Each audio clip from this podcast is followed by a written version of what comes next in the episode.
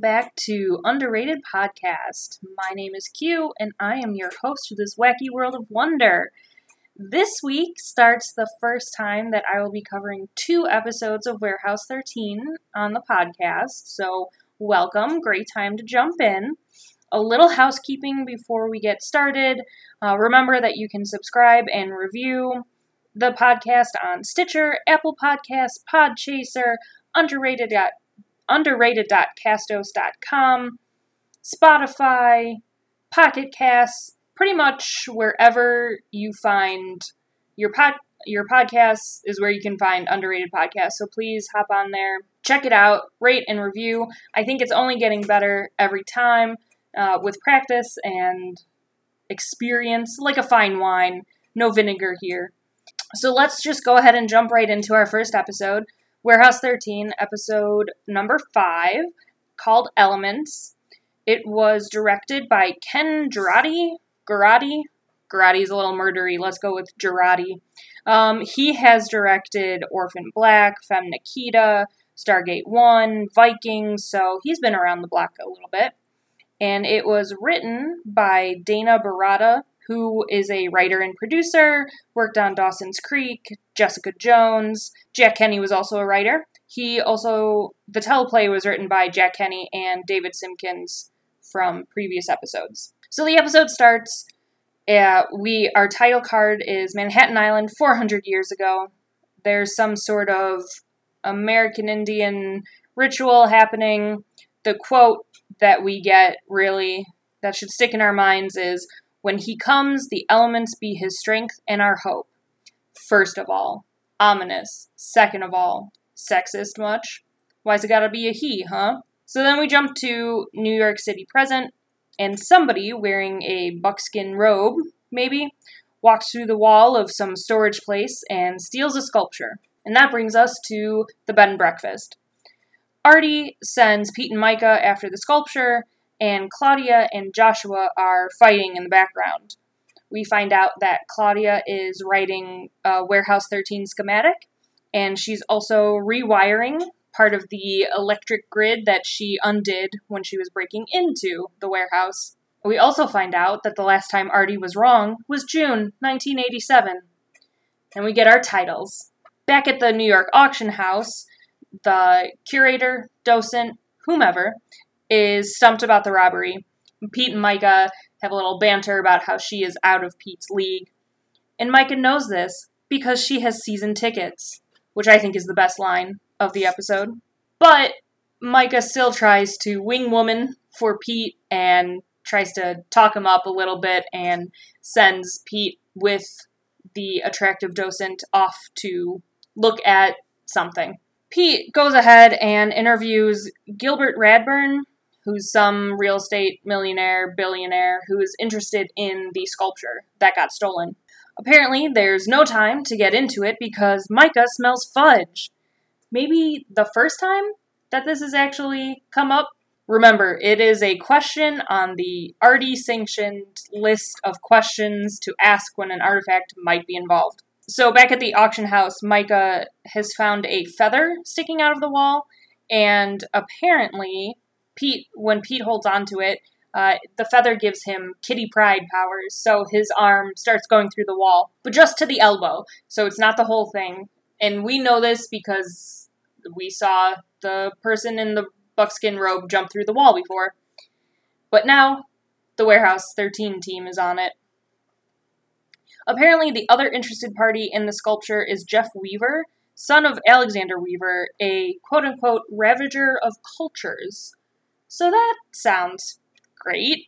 Back at the warehouse, Claudia and Lena have a tension filled conversation. Lena doing her thing, making some insights about why Claudia really wants Josh to move out.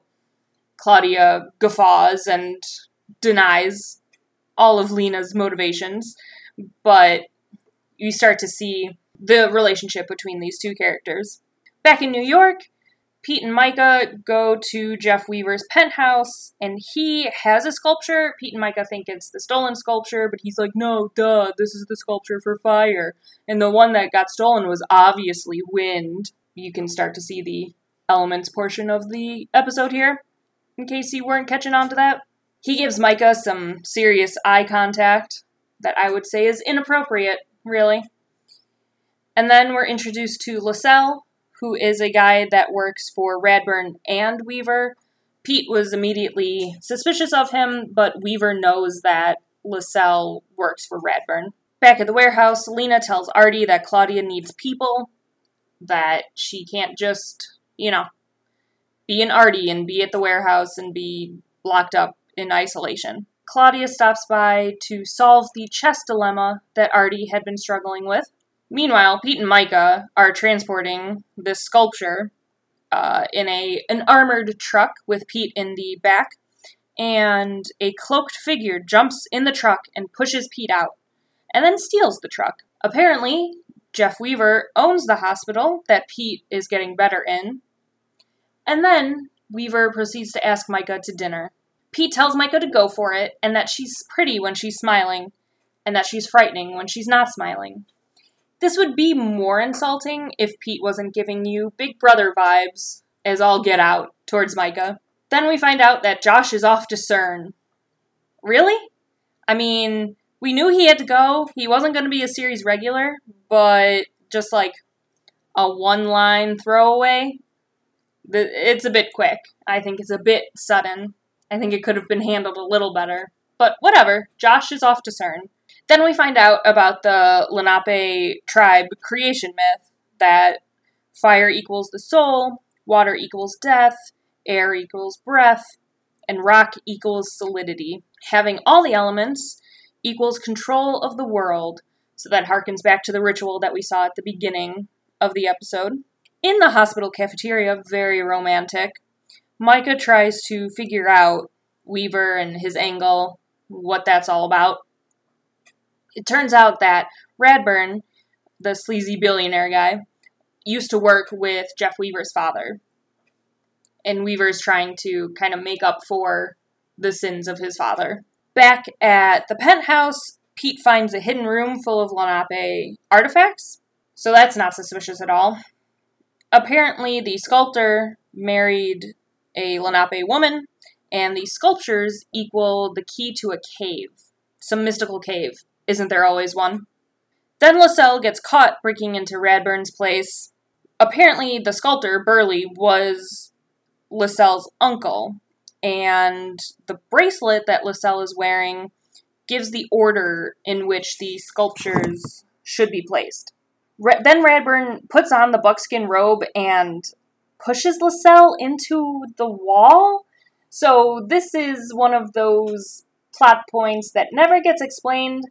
I assume Lascelles is dead, but like, how? Is he just stuck in that wall now forever? Is he crushed? Is he in some sort of pocket dimension? Like, what exactly happened there? Is he in a mystical cave? I don't know, and it never circles back around to explain what happened. But for all intents and purposes, Lascelles is gone, and Radburn or did away with him. So then the bracelet says, "Truth is in the dawn," and that means that Radburn lines up. Yeah, Radburn lines up the sculptures and then kind of Indiana Jones his way to a map. So the sun comes up at dawn and shines through the sculptures in such a way as to produce a map. Meanwhile, Claudia is cleaning up at the warehouse, and Artie is trying to figure out where this cave would be located. And so Claudia just kind of nonchalantly walks past and, and is like, hey, what about the magnetic lines on the map? And ding, ding, ding, wouldn't you know it, the kid figures it out. So then we end up at the dig site that Radburn and his crew had been working at. And Radburn walks right through a green screen wall in front of the foreman. It doesn't look great. The CGI technology is not quite up to snuff on this one. Then he kind of walks around the cave, starts grabbing elements one by one that he's kind of um, Captain Planeting himself and getting a power with each element. One of them, I think it's the rock. Ha! not Dwayne Johnson, one of the elements causes an earthquake, which opens up the cave, so Pete and Myka don't have to Kitty Pryde their way in. That's really convenient. Yada yada yada. Big climax, tussling, grappling. Pete ends up stabbing Radburn with an arrow, which causes an explosion, which kind of knocks everybody out and lets them take care of Radburn. It's really anticlimactic. Mm, you'll it's one of my critiques of this episode actually. So then everything is well and done, wrapped up. Claudia we're back at the warehouse. Claudia jokes about how she picked up some pocket change in Las Vegas and how Warehouse 13 was an actual challenge, that, you know, she's going to miss this place, wink, wink, nudge, nudge. Artie asks her if she's up for it, if she's up for sticking around. She responds, Geezer, are you? Again, love their dynamic. And then Claudia sits down and they begin a new chess match. That brings us to our thinky thoughts for this first episode.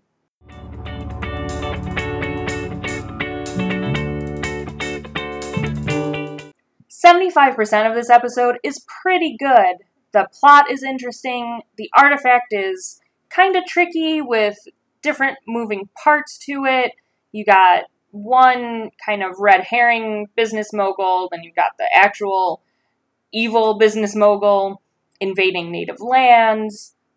It's pretty exciting stuff for a formulaic show. But then there are two things that really don't work for me. One, Myka genuinely treating and acting the cafeteria date like she would actually date Jeff Weaver. And I'm not just saying this because the actual love of her life is yet to show up. But, I mean, for a character like Myka, this is just, I think, out of character. If he's genuinely a suspect, I don't think Myka is going to treat it like an actual date. She's not going to actually consider going out with this guy. It's the reason Jeffries got fired on SVU. We all remember that season one plot, don't we? Then I think that the ending is weak. I already kind of mentioned it. Pete stabs Radburn with the arrow is pretty lame. I mean, they could have come up with something. Pete grabs one of the elements and his arm turns to rock or something. I mean, I know they used the CGI budget on that cave wall, but I think there was a better way to get out of this situation. You know, Myka learned a key puzzle piece of the Lenape, or even Pete, because Pete was the one looking at the artifacts in Weaver's room, Weaver's hidden room. So he finds out that the true meaning of the Lenape, you know, um, creation myth is that it's all too powerful for one person. Just something, something else other than stabbing Radburn with an arrow. I'm not even a writer, and I think there's a better way around that. So there's not much of a B plot back at the warehouse. Claudia, it's really just about Claudia establishing herself as part of the team, and we finally know that she's going to stick around. She truly becomes part of the crew, and a thousand Kleena fan fictions were launched. It's not my ship, but I understand why you would look at Lena and Claudia and say, yep, those two need to do some smooshing. I get it. Live your life. Write your fics. So I do just want to touch a little bit on the Lenape tribe because it's kind of gets a throwaway line, but this tribe really did exist.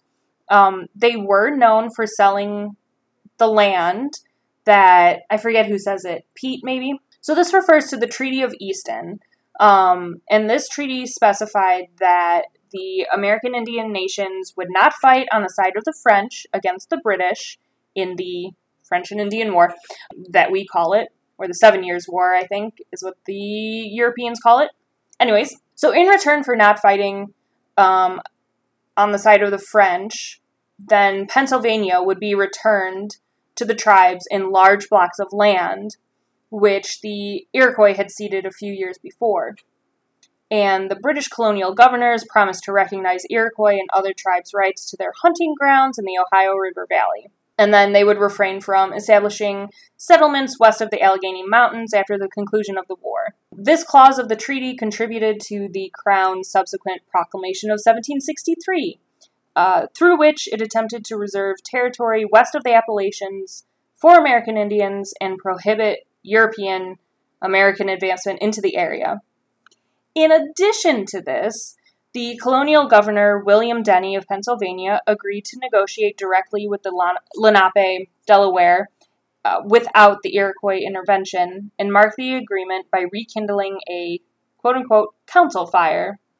This conference concluded on October 26, 1758, and in November, Governor Denny announced to the Pennsylvania Assembly that, quote, a general peace was secured at Easton. By the treaty, the Lenape ceded all remaining claims to land within the province of New Jersey for the sum of 1,000 Spanish dollars. They received payment immediately. Essentially, they gave up or they sold New Jersey land for Pennsylvania land. Um, we all know how the story eventually ends with the British and the American and the American Indian tribes. But for now, at least at the end of 1758 and 1763, some sort of deal had been struck and had been upheld by both sides. That's something new and different for later years. And that ends episode 5.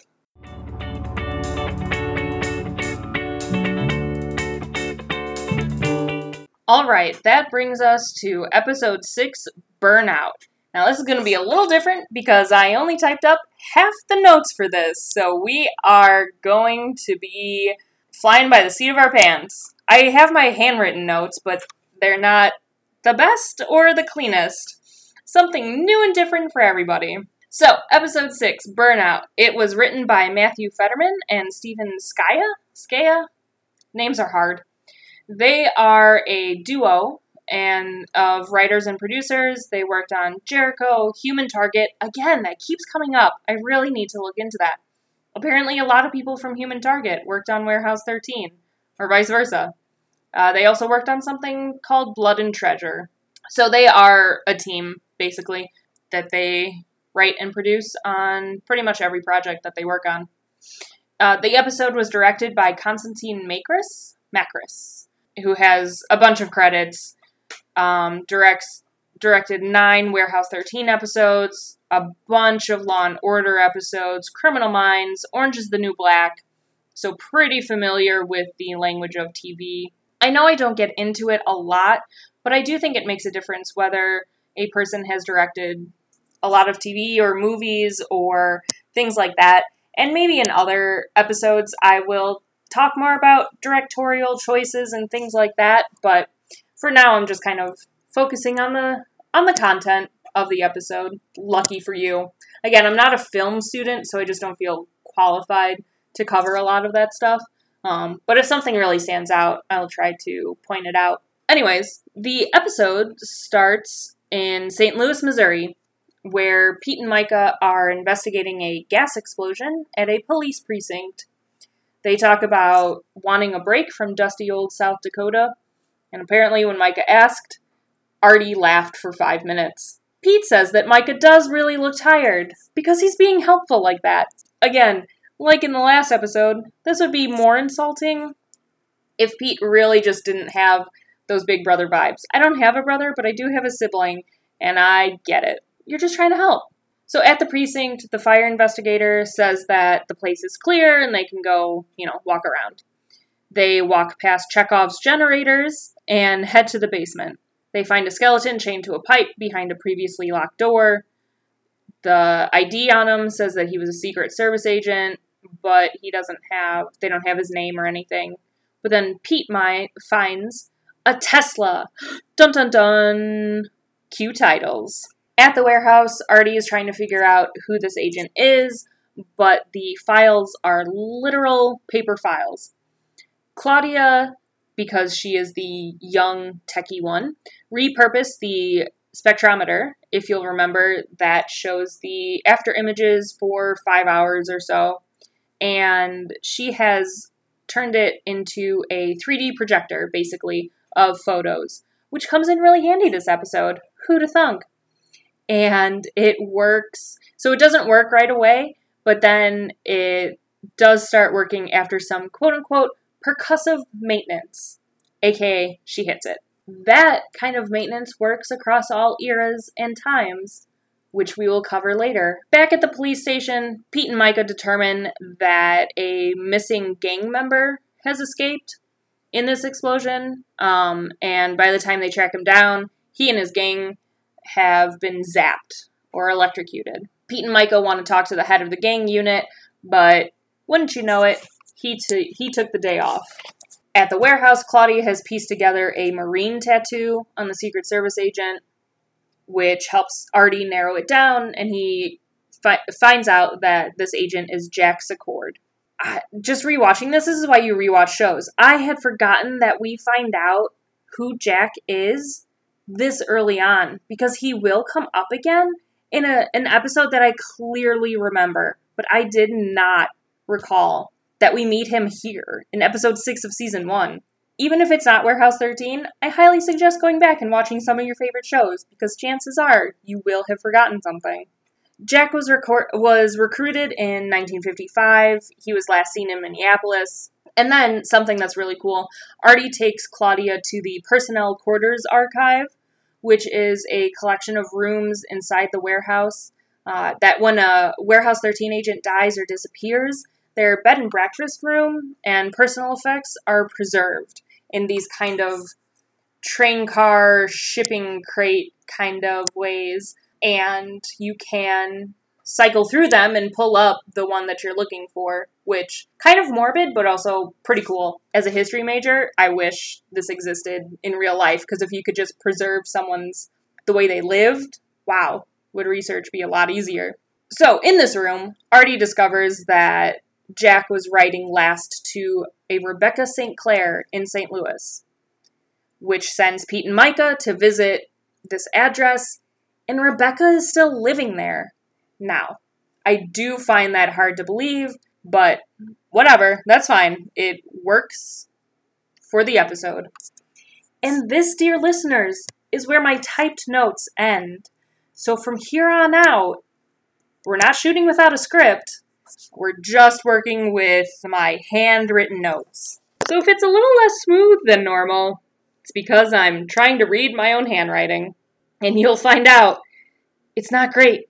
Rebecca St. Clair offers tea and cookies, which of course Pete accepts, and we get a lovely close up of Joanne Kelly's face making one of the most Myka of all Myka faces. She has to be the straight man, and she kills it. Gets me every time. But Pete and Myka get called away to a third crime scene where witnesses said that a cop just walked up and started burning people. Only the the head of the gang unit is the only person who's out and unaccounted for. So we figured that's who this was. Apparently, and the guy's name is Sergeant Clark. So they go to Pete and Myka go to Sergeant Clark's apartment, and he is sparking which I don't know that I'm familiar with all the things that the human body can do, but I'm pretty sure that's not one of them. So they chase him. There's a thing on his back. He jumps out a window. They think he died, but he disappeared, so they chase him down this alley, but then he really does die. Rebecca St. Clair had said something about electrocution before, and apparently she was also a Warehouse 13 agent. Artie does his Artie thing, does the research, and finds that there was this thing um, called the Spine of Saracen. He finds this in an old book because old books are the best. so Claudia scans it in. He says, You go, girl. And Claudia disapproves wholeheartedly. I have to agree with Claudia. As someone who tries to use the language of the youth, just don't. Apparently, Jack was the one on the team who had vibes, and Rebecca says that it was very annoying. She shares old file photos. So, anyways, back to the Spine of Saracen. It's from the First Crusade. Um, the Saracens were fierce, and the book says that the spine requires a lifetime commitment. So, back in this alley, that um, they're kind of doing this alien thing where Pete and Myka are looking around. They hear scuttling and leaves and all that kind of stuff. A woman comes running out of one of the apartments or houses nearby. She has a gun. So they're, you know, all freaking out at her, raise their gun and Tesla.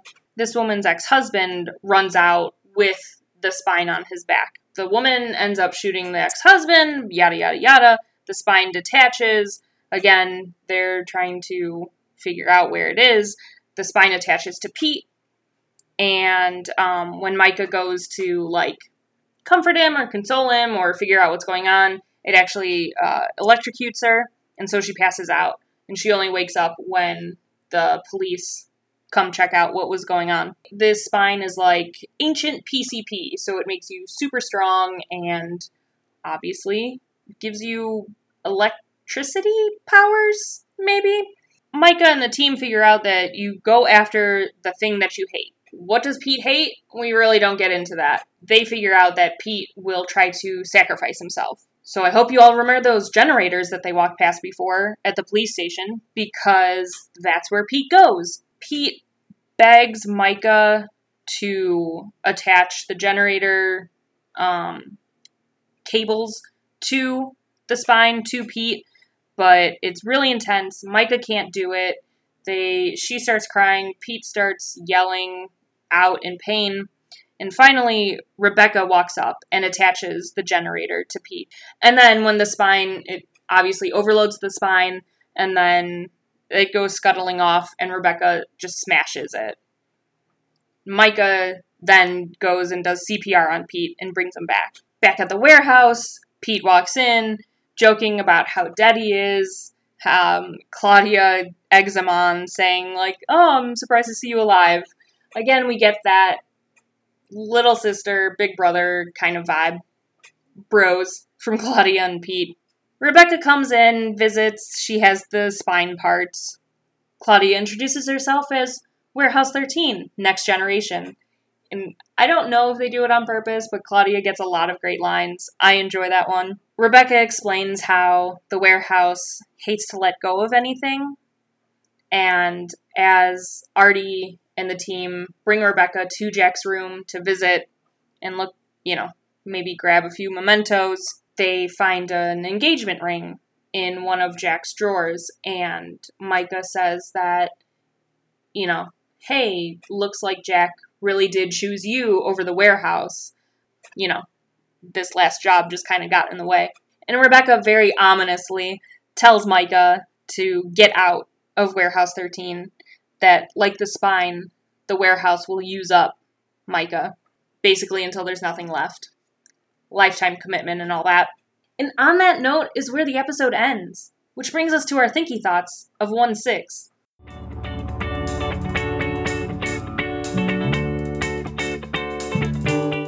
this episode, we've had artifacts try to kill agents, and this will come up again. You're not a warehouse agent until an artifact tries to kill you.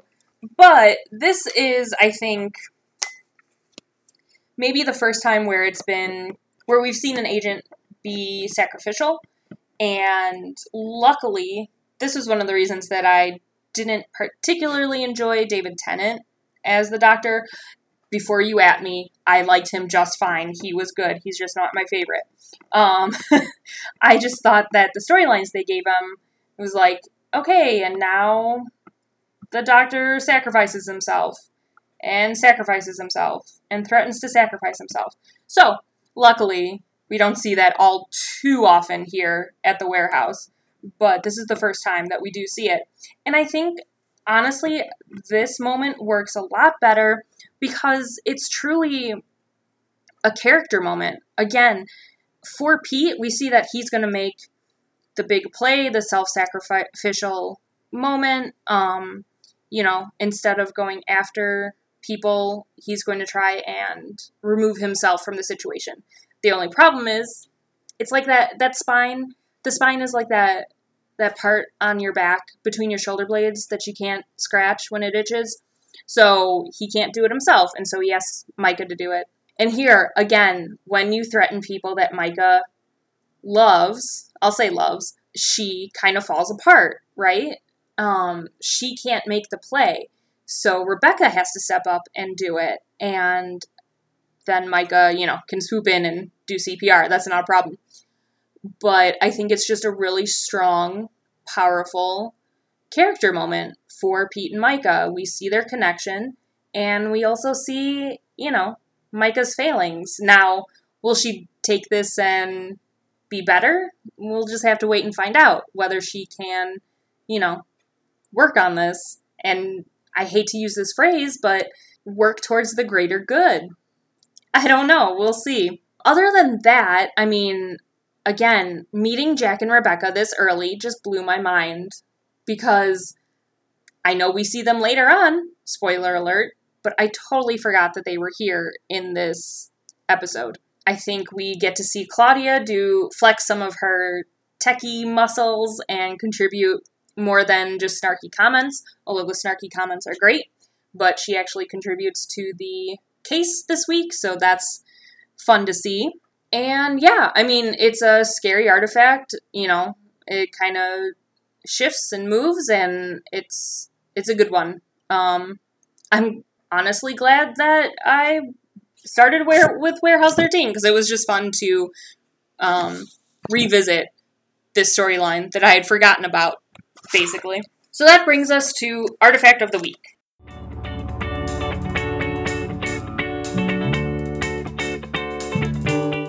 The artifact this week is actually the warehouse. As you know, this is the 13th warehouse. What you might not know is that throughout history, the warehouse has not had a permanent location. It moves at the whim of the regents, who we have not met yet, but we will.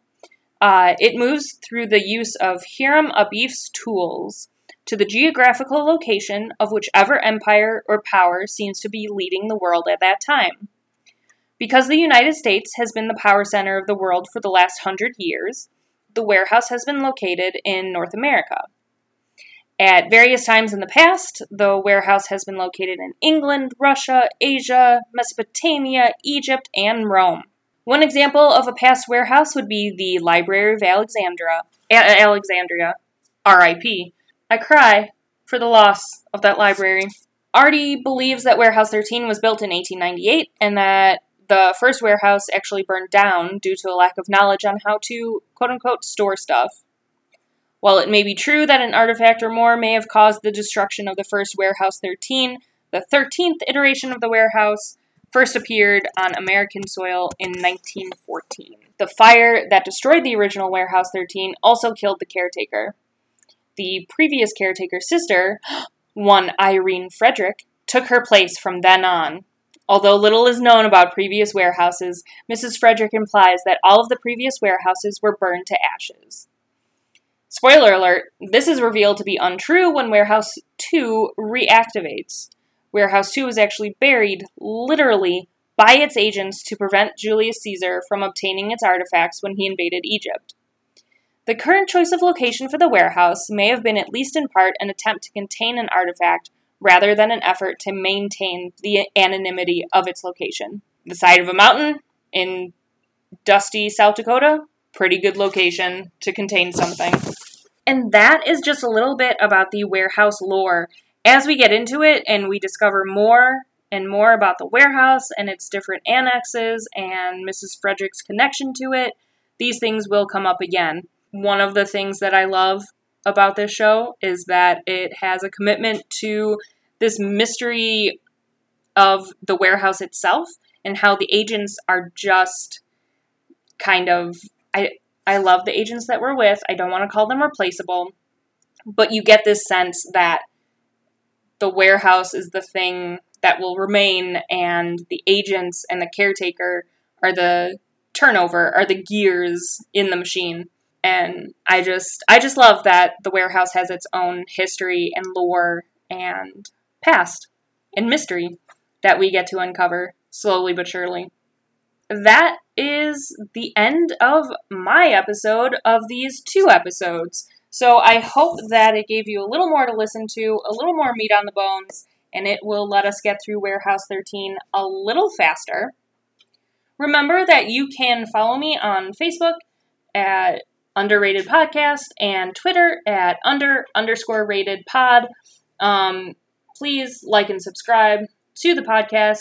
Let me know you can email me at info.underrated at gmail.com. Let me know what your thinky thoughts are. If you have an artifact that you want me to cover, let me know. I would love to do that as well. Other than that, I will catch you two weeks from now. All right, peace, nerds.